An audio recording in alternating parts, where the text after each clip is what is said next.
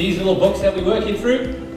Um, so the way this series is designed is there's six Sunday messages, and then there's six midweek meetings that follow after that. So most of the home groups, the small groups, will happen on a Tuesday night in, in homes and online, and then there's the, the youth on a Friday. Those will run as a one week, and then in the book as well, there are 36 days of devotion. So designed six for every week, so you get one day off a week or to catch up if you missed that, or if you don't want to do it on Sunday because you're coming early to serve, that's also fine. Um, so that's how the book is designed to be used. Uh, we'll go through that. So if you've got your book, turn over to page four. The pages are numbered at the bottom. Um, only page four starts, and it looks like that. So page four is a blank one on uh, your left side, and that is says Sunday notes at the top. So that's for taking notes for for Sunday. And there's two ways of taking notes. You can either try and write down everything I say, or you can listen and write down what you feel God is saying to you in the important moments. Okay? Or you can draw pictures. Marky. Okay. Um, there we go. And then on the other side is the space with the fill in the blank side. That is for the midweek group. That's for the midweek meetings. All right, so the, don't worry about that. If you feel we don't get to any of those today, it's on purpose. We're not meant to get to those. So each each week will be like that. So then page five, will then, uh, page six and seven will then be next week, and so on and so on. If you then uh, are part of one of the midweek groups, and by the way, it's not too late to join those. You can still sign up for those. And uh, if you want to be, if you live far out or you're unable to make it, we do have an online group as one of the one of the five or six. Yep. Okay. You then are going to uh, enjoy the midweek groups discussion. And then if you go over to page 17, it's a yellow page that says week one. All right, so that's the start. Page 17, that's the start of the daily devotions. Obviously, it starts actually on, on day on page 18.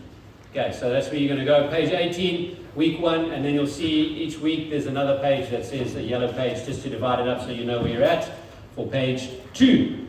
Okay, good. So you all get an idea. If you're unsure, join a midweek group and ask somebody in a small group to, to show you and, and help you get along to where that where you're supposed to be in that. Then, right back to the beginning, uh, on the very, very first page inside the front cover is uh, the Ephesians chapter 1 out of the NIV. And the reason that's there is because that's pretty much what this series is built around, is what God says to us through Ephesians chapter 1, as Paul writes his letter to the church in Ephesus. And then on page 2 is the identity creed, again built out of Ephesians chapter 1. We'll go through that at the end of today. Don't worry too much about that. Okay, you're all good with that. We're all happy and ready. Yes. Makes pretty makes sense. If you've been a part of the other series, real simple, works the same. So if you've got your books, you can crack on over to page four, where you're going to take some notes. And um, we're going to dive right in. And the title for this morning is Identity Gap. The Identity Gap. And you know, when you, if you've ever been um, on the tube in London or if you've seen it in movies, there's that little voice that is in a very welcoming voice says, Mind the gap. If, you, have been there, you'll know it. Yep. So it's quite a. And uh, what it is, is it's, it's, between where we are now and, and where we should be, there's a gap. And uh, we need to be mindful of that. And so this morning, we're going to look at the identity gap that we all have to a certain degree. And if we're going to go by a picture, and, and you, can, you can start drawing the picture, it'll be finished in three slides, and then you'll know what you're going to draw. So you might, some of you might want to wait and like till you've got all three, and then you can sketch it out properly. But it's um, that if, if we imagine our identity as God sees us, as one circle. So that's the fullness of who you are in the yellow circle there. So that's how God sees you. Okay, seems pretty simple. You're like, yes, I get that. God sees me in a certain light. Remembering that God is our maker, He's our creator, God is infinite in His wisdom and His knowledge. Nothing is beyond Him. We can hide nothing from Him. He sees everything, He knows who we are. So God sees perfectly your identity.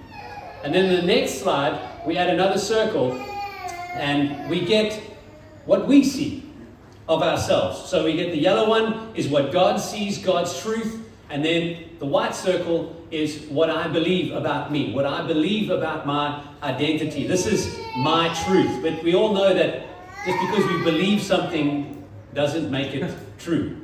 Yeah? And just because we don't believe something doesn't make it untrue. But if you if you would imagine that circle, um, there's some in that circle that overlaps, and there's some that sticks out. And as a father, sometimes your kids come home from school or from whatever it might be, and they come home and, and they'll, I mean, if you can imagine, a little girl comes home from school and she goes, Dad, I'm really, you know, I, I, I've got no friends and I'm ugly and uh, I don't, and he's just like, that's not true. That is, I know you and I know who you are, and I, I know what other kids look like, and you are not ugly. and so you see the truth in your child, and you've got to speak that truth, and it's and that so that that that white part that's slightly outside, that's the part that she believes about herself, that little girl. But the yellow part is the part the father sees, and, and that's the truth of the matter, is that you're not ugly. I know who you are. And so there's parts that overlap and parts that don't. What God sees, God's truth, and what we see as our truth and what we believe. So if we go to the third, just to make it easy, we're going to put some numbers in, you, in there so we can reference it easily in the segments. But if we look at the at those three segments, so, so segment one, right in the middle, this is this is God's truth about ourselves that we have come to believe is true. So this is the part that is the sweet spot.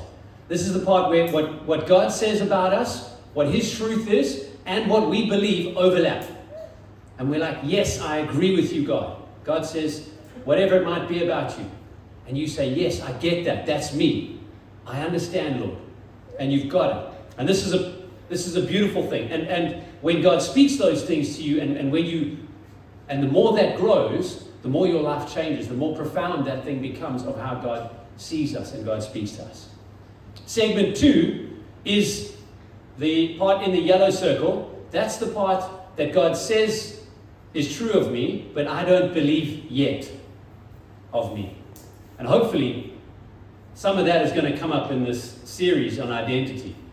And you're going to go, hey, that's, that's good. And some of that in, in section two, by the way, in segment two, might be stuff that you know God says about his child or his children, you, but you don't believe it for you.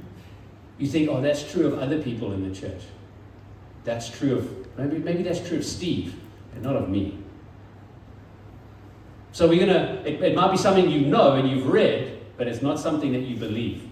And that's hopefully where we're gonna get some, some change going, some transformation. And segment, segment three is the things that I believe now about myself, but that are lies, actually. They're not truth. The reason we know they're lies because they're not God's truth. So those are the lies that we believe about ourselves. Maybe someone has spoken things over you all your life. Oh, you're just you're just no good. You know, you just you you can't play ball sports. You're like, okay, well, I guess I, my, mom, you know, my mom says I can't play ball sports. I guess I can't play ball sports. You just believe what it is. You know, when I was a kid, it wasn't a truth. It was the exact opposite. I, I was trying to think in preparing for this, like I was trying to think, like maybe I, I complained and I said, like, like I can't do that, I can't do that. I'm no, because I, I remember vividly from about the age of eight till about the age of 10 or 11, I had a nickname. It was PC from my parents and my, my great aunt who lived with us. And it was perfectly capable. My parents said, I don't know, maybe I was like, they would, they would be like, hey, why don't you go do this? And I would, out of my laziness, just say, oh no, I can't do that. Because they were constantly saying, you are perfectly capable to go do that. You can do it. And it, it, it's amazing. So I don't remember the complaining. I'm just maybe maybe I didn't complain. Maybe I was a model child. But um, don't laugh like that. But um, the lies we believe about ourselves. So, but what that did, what that what those things did for me was it spoke into me uh, an, an incredible sense of having a go at it, of being like, if you ask me, can I do anything? Yes, I just haven't learned how yet. Can you can you climb it, you know, top of the tree? Yes. I'll just have to figure it out. But in the in the same vein, we often believe lies about ourselves. When people say things that they're like, man, you're just undisciplined. You, you could never read six days devotional in a week. You, you're never going to get through all six. You're just an undisciplined person. And some of those are lies we believe about ourselves. And so hopefully during this during this next series, we're gonna we're gonna try and squash those two circles together and try and increase the size of segment one. That's what we want to do. We want to get rid of some of the lies, understand some more of God's truth, and allow some, some transformation to take place. But the identity gap is the difference between what we believe ourselves about ourselves and what God says of us. So the identity gap is number two. That's the gap in our identity because that is, that is who God says we are, but we don't yet believe it about ourselves. And for some of us, that identity gap might be massive.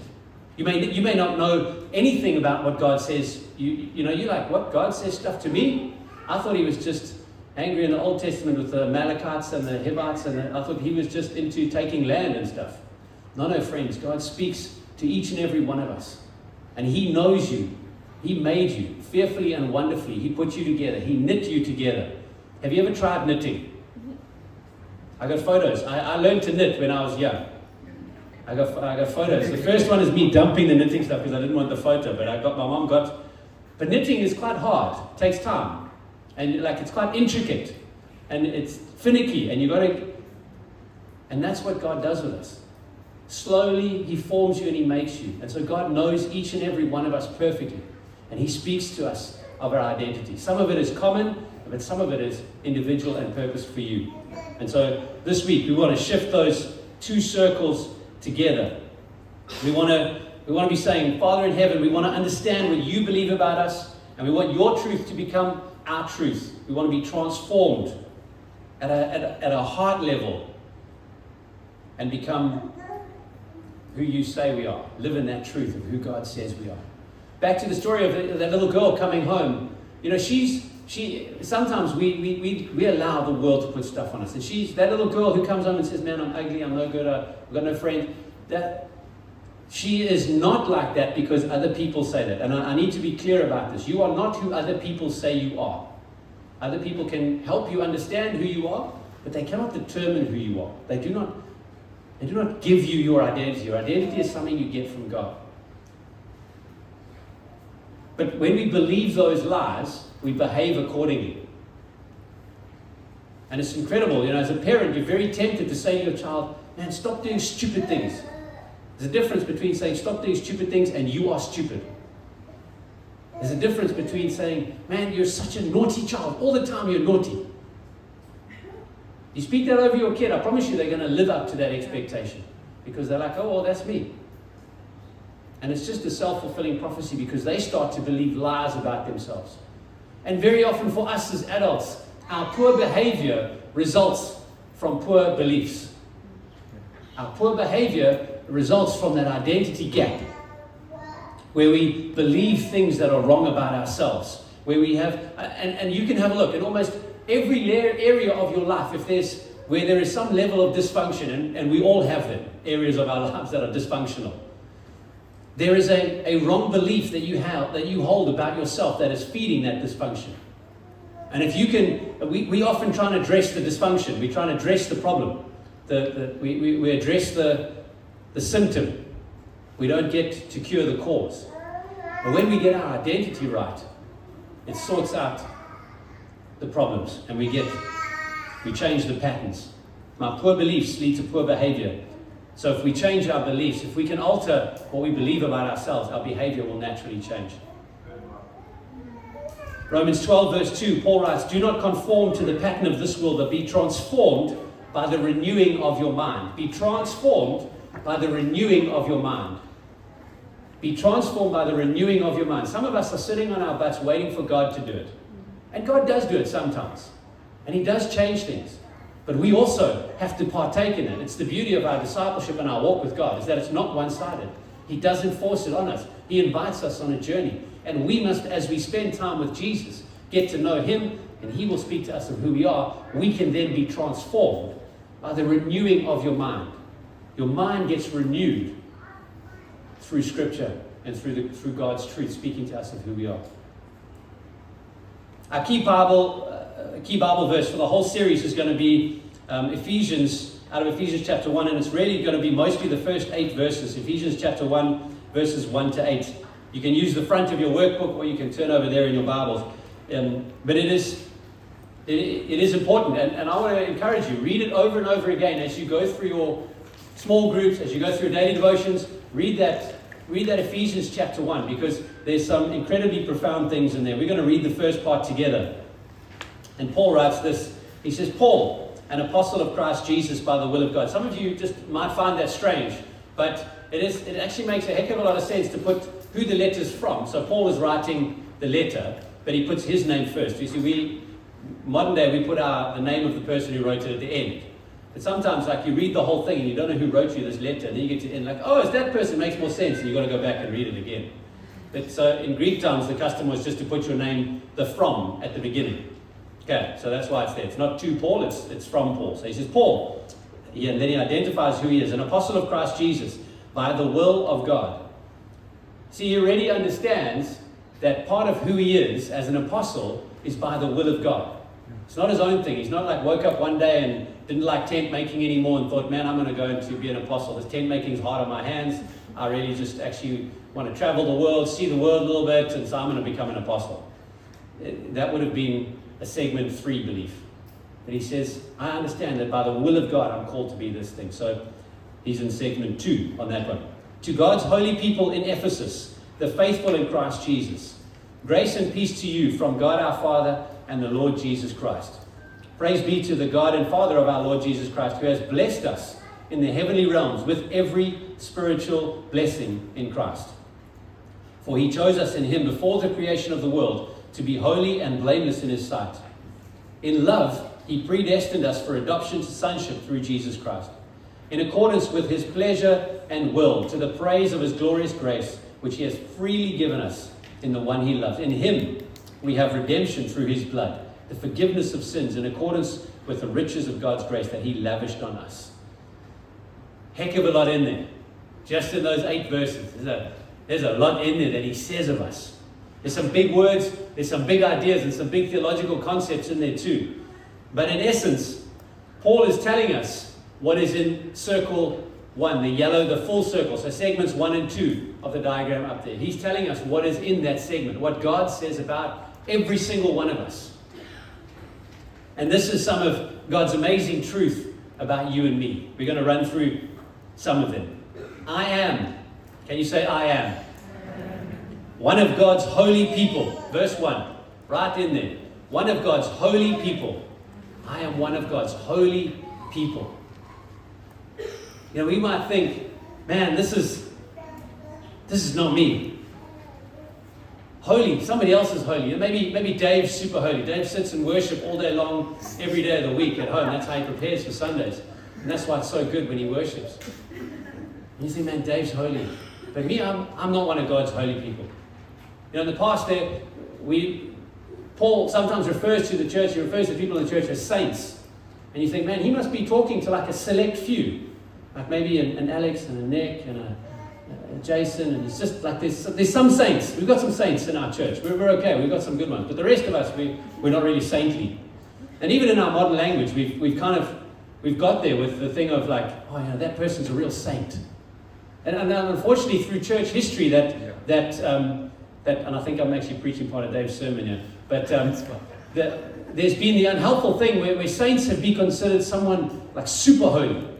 You know, the, the, formal mainline church, the Catholic Church started it with if you wanted to become a saint, you had to you had to be dead a certain time, and you had to have done certain things. And like you were like, you know, there's only you've heard of Saint Peter and Saint Paul and Saint this, and in our time, um, Mother Teresa was made a saint, and so you're like, okay, so that's like the level, that's the saints.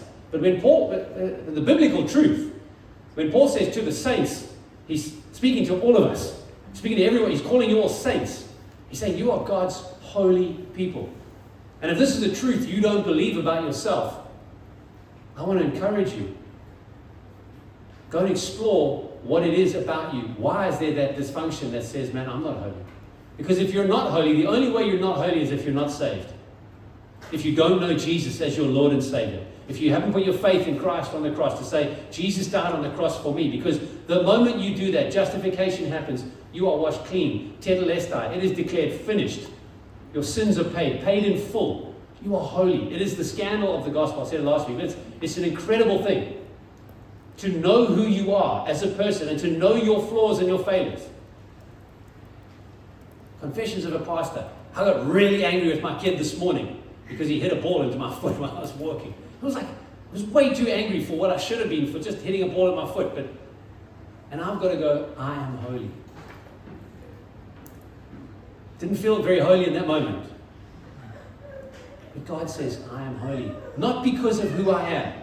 You see, the danger in the identity is us trying to make ourselves live that identity, whereas God says, No, no, this is the truth I believe about you. You are holy.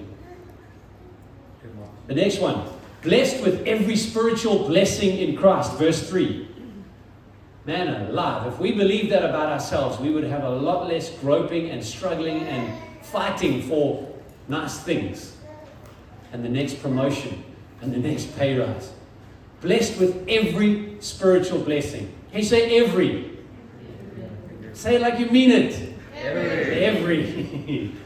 every spiritual blessing in Christ. Unfortunately, we want to we want to limit blessing, and in our modern times, with the spread of this vile prosperity gospel, we limit blessing to finances. But Paul is saying is, is, this part's really nice because it's clear. It says spiritual blessings, every spiritual blessing in Christ. It's an incredible thing, friend. What, how would your life, how would you live your life differently if you truly believe that about yourself? Yeah. And before you get out of bed in the morning, you have every spiritual blessing in Christ. You've been blessed with it. Blessed. Blessed. Not earned, blessed. Given as a gift. Before you've done anything. You are chosen before the creation of the world. You were chosen in Christ. Man, just nice to be chosen. If you ever try to qualify for a sports team and you get chosen, man, that chest comes out, walk a little bit more upright, the halo shines a bit brighter. But on the other hand, most of us feel like that playground team where you pick the two strongest kids as captains and then they pick one, one, one, one, one, one, and you're like one of the last two standing there. And the captains are like, well, which one do you want? Because it doesn't really matter which one. You, you guys pick. You guys just like, like, you guys weren't really. And that's what we feel like. We feel like we're not chosen. We feel like we're the last two standing, one of the last two standing there. And you're not chosen. But God says, You are chosen. He says, I've picked you. I have chosen you. That is an incredible thing that the God of the universe knows me well enough and still chooses me. He says, I choose you. Before the creation of the world, before the foundation of the world day, I choose you. It is a beautiful thing. You are chosen by God. Or adopted. It says that we are adopted in verse 5. To be adopted, we've preached on this a number of times, but to be adopted is an incredible thing. This hits home for me a little bit different because we've obviously adopted. It is our part of our family story, how Seth came to be a part of our family. But that adoption, you know, there's some incredible stuff that goes through adoption that if, you, if you've never been through it, you won't know. Aside from the, the fight with the government, there is, and, various government departments, to adopt the child, there's some, there's some beautiful things that happen. That child gets a completely new identity number. It's the only way to change your identity number, is to be adopted. It's incredible in our country. That's the only way you can change your ID number, is you, is you get adopted. You get a whole new birth certificate, whole new ID, the, uh, the old identity is gone, lost in the depths of some previous Home Affairs online system, never to be retrieved again. Truly lost. Truly lost. But our new identity is there. And that, that adoption, us, us being adopted, do you know that when you adopt a child, that child has no say in their adoption? That child has zero say in whether they get adopted. It's the parents who choose. And in the same way, as we're adopted by God, God has chosen us to be, not just to be on His team, not just to work for Him, but to be a part of His family. See, the concept that Paul is talking about here was a little bit foreign to Jews, but was common to Romans and, and Roman law, where often if, a, if a, a, family or a man didn't have children, or if he, if he had um, maybe a slave who worked for them children, or a, a young person who worked as a slave or indentured labor in their home, he would adopt that child into be a part of that family. So it was quite common under Roman laws and understanding, and that child would then get full rights as an heir to that household. Full rights, complete. You are a, a child of God, adopted. You have full rights. This is why the Bible calls us co heirs with Christ. Because everything that is Christ, as the Son of God, is ours. Incredible. Again, how would, if we can squash those circles together, how would you live differently knowing you're adopted? Seth lives like a Durance because that's what he is. That's who he is. He is no different. He is my son and he will always be my son. Doesn't matter what he chooses. It's, it's me that gets to choose that. He can get angry with me and he doesn't, but he could. And say, oh, according to me, you are my son. And in this house, we behave like this. This is how we are as a family. What do we believe about ourselves? Do we believe that we are adopted into the house of God? Or are we still working for God? Are we trying to earn our place in the family? Are we thinking, man, I'm gonna I'm gonna lose some of my inheritance if I don't? You are adopted, friends, into the house of God. Forgiven. You are forgiven in Christ. Grace is lavished on you, verses 7 and 8. I love that one. Lavished. It's such a cool word. That grace is lavished on you. You know, it's kind of like when you're eating meat, chicken that's a little bit dry, and you like and you pour on loads of gravy, just like spills down all over it. And then for pudding, you have like a nice thick slice of white bread with butter and more gravy on it. When I was growing up, we always used to be pudding some nights. It was amazing. Because we love Rennies. But that's the, that's the picture I get. Is it's just lavished. It's just overflowing. This is what God has done with you. That there's, there's grace that God has lavished over you. Wherever you go, it's like gravy running down over your head, pouring off over you. Wherever you, there's footprints of grace gravy as you walk. It's, it's more than what you need. It's extravagant. You're going, God, like this is this is ridiculous. And He's going, Yes, I want to lavish. How would you live different Yeah. if that if you believe that about yourself? God has lavished grace upon you, lashings of grace all over you. Those are just a few things on the list. And those things, friends, those things are 100% true of you and me if we are in Christ.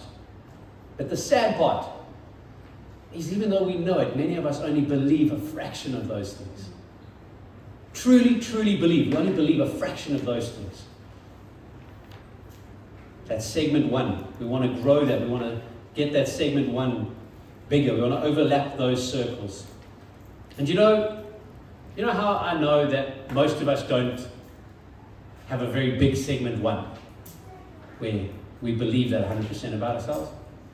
Because when we face times of trouble and hardship and pain, unanswered prayer, or we go through things where people miff us off, usually in church, I apologize if it was me, and we get bewildered and we get a bit down, and we get some doubts and we get some fears, and someone does something and Maybe you, maybe you got saved, and I remember for me early on, I was passionate, I loved, and I was keen, I was in everything. I was so excited. I served in the sound desk, and I got we got involved in church. It's, it's like it's the I mean that's the rite of passage. If you come through the sound desk, if you can handle that, you can handle anything in church. Yeah. And coming through, I, I remember I was a year, maybe two years in, maybe it wasn't even that long, and I really started to get miffed with things that were going on. I started to get more involved in church and see stuff. I was like, man, this is not right. This is how we do it. And it was just, it was a time of trouble for me. And there were a lot of doubts that popped up around false beliefs that I had.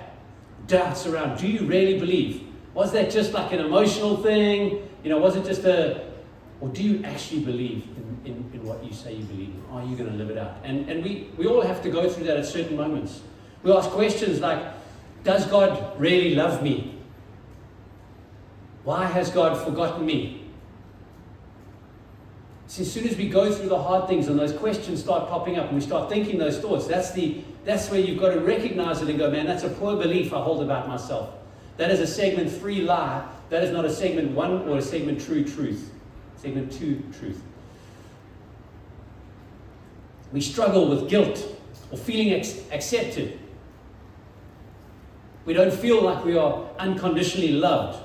All segment three lies. And I gotta, again, most of our problems come from segment three, come from living out of a place of lies that we misunderstand about ourselves. Because you see, as soon as that happens, see, what happens is, is when we live in that place where we go, man, uh, I'm not unconditionally accepted by God. Let's take that as an example. What, you, what is the first thing you're going to do out of that lie? Is you're going to put on a mask so that people think you, you think people think you're nicer than you are, and you're going to try and work for the approval of God. You're going to constantly be working for the approval of God. Everything in life teaches us do work, get a reward. Do work, get a reward. Eat your food, get pudding. Work your month, get a salary. It's how we, we're conditioned. God says that might be true in some circles, but it's not true of you. Not true of your acceptance in me. How would you live different if you believed you were unconditionally accepted by God? We can ask that for any, many, many of the other ones. So how do we how do we get transformed? How do we squeeze those circles together? How do we grow our section one, segment one, so that where what God says of us is true and what we believe grows and overlaps? I want to read two verses out of Ephesians, verses 17 and 18. Paul writes this. He says, I keep asking that the God of our Lord Jesus Christ, the glorious Father, may give you the spirit of wisdom and revelation so that you may know him better. I pray that the eyes of your heart may be enlightened. I want you to underline or highlight the word revelation and the word enlightened. Word revelation and the word enlightened. Now, those two words, they mean a similar thing, and they essentially mean that the light bulb would switch on in our hearts. I love that moment as when you're trying to explain something to people and where you and, and, the teachers will know it when you're showing someone something and they all of a sudden you see the eyes light up and they're like, I got it, I get it. Yeah. A squared plus B squared equals C squared. You can do Pythagoras for the rest of your life. And you're like, it works. I can always work it out. It's amazing. I don't know how it works, but it works. Some simple things like that. But sometimes we need to figure those things out in our heart, and that light bulb needs to come on. And that's a revelation, that's an enlightenment, that's a, that's a God speaking to our hearts and us opening our hearts to believe the truth of God. That is the primary way that we get to change what we believe. The renewing of our mind comes about through revelation and enlightenment. If you ever walked into a dark room and kicked something by mistake, load shedding increases your chances of this because there's no ambient light around. And um, in our house, we've got a, a short little passage which is real wide as passages go. And in that passage, there's a, a low wooden box that keeps some linen in it. And normally, that low wooden box is on, if I'm walking to the bedroom, it's on the left hand side of the passage. But occasionally, we have puppies in a, a, room on the right hand side, a spare, which is like an office room. And that low wooden box is kept on the right side so the door can be open, but the puppies stay in the puppy room. And um, early on, in, we haven't had the puppies very long, we have periodically puppies, but Sometimes I have to get up in the dark of the night, and I avoid the box on the left side of the passage. And unfortunately, the box is no longer on the left side of the passage, and it's on the right. And uh, it, it, manages, that box is perfectly designed to get both my toes and my lower shin bone at the same time, simultaneously. And in that moment in the dark, I learned certain languages that you can speak now um, in, in the midnight hour. Um, and all we need. But you know that that doesn't happen when the outside lights of the house are on. Because there's enough ambient light coming in through windows and things that are, oh, the box is in the wrong place. And I don't have to walk into it. You see, when we walk into a dark room, you can fumble around and cupboards are the most dangerous things in dark rooms. If you're walking to a cupboard, because you walk with your hands out, but if that cupboard door is facing straight at you, this is also a personal experience. It comes in between your outstretched arms so that you're not walking into things. But with a little bit of light, we don't kick our toes, we don't bang our shins, we don't catch a cupboard in the nose.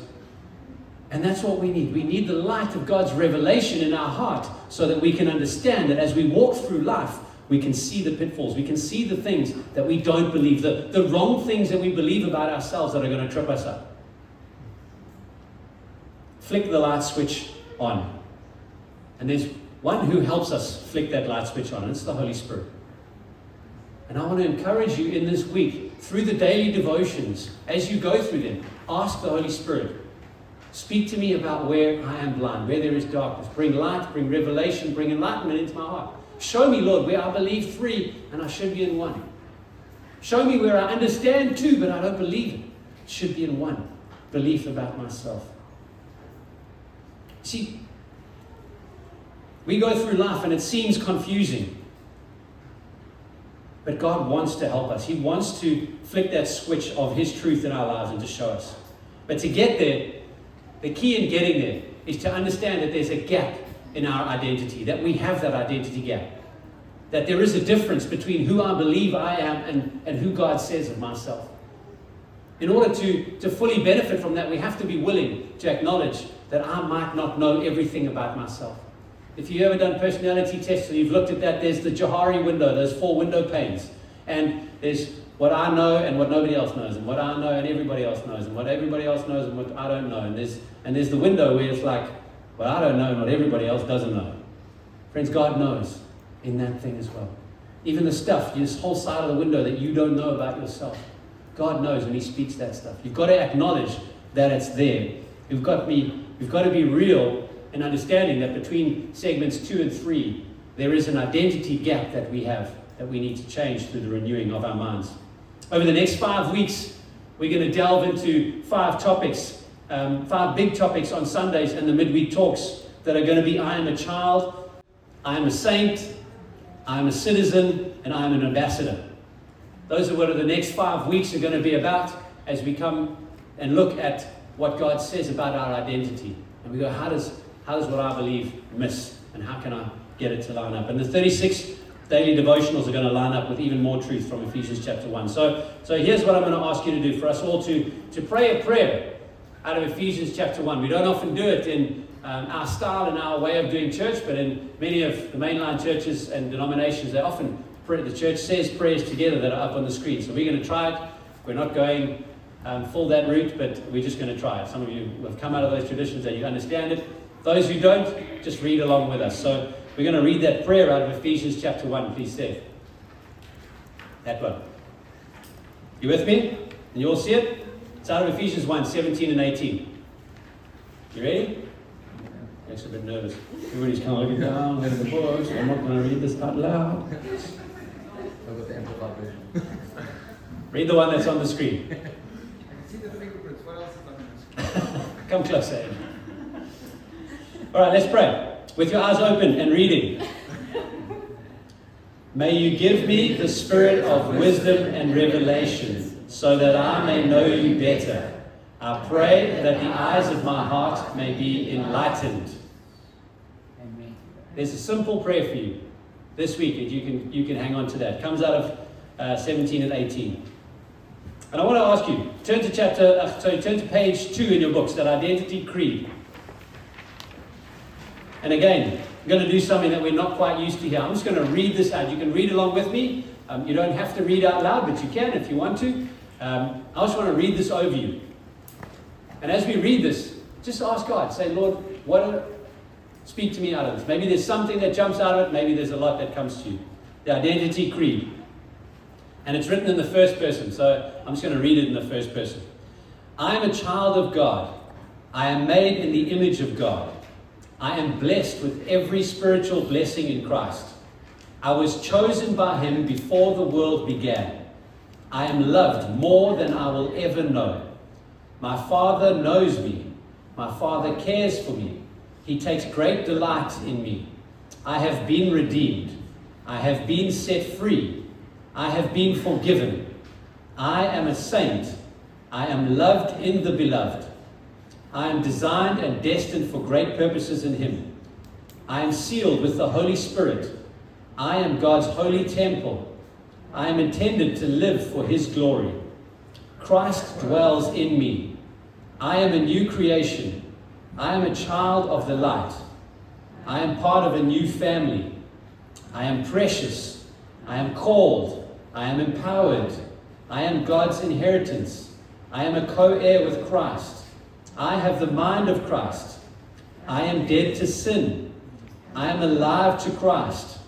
I am seated with Him in heavenly places. I am a child of God. Amen.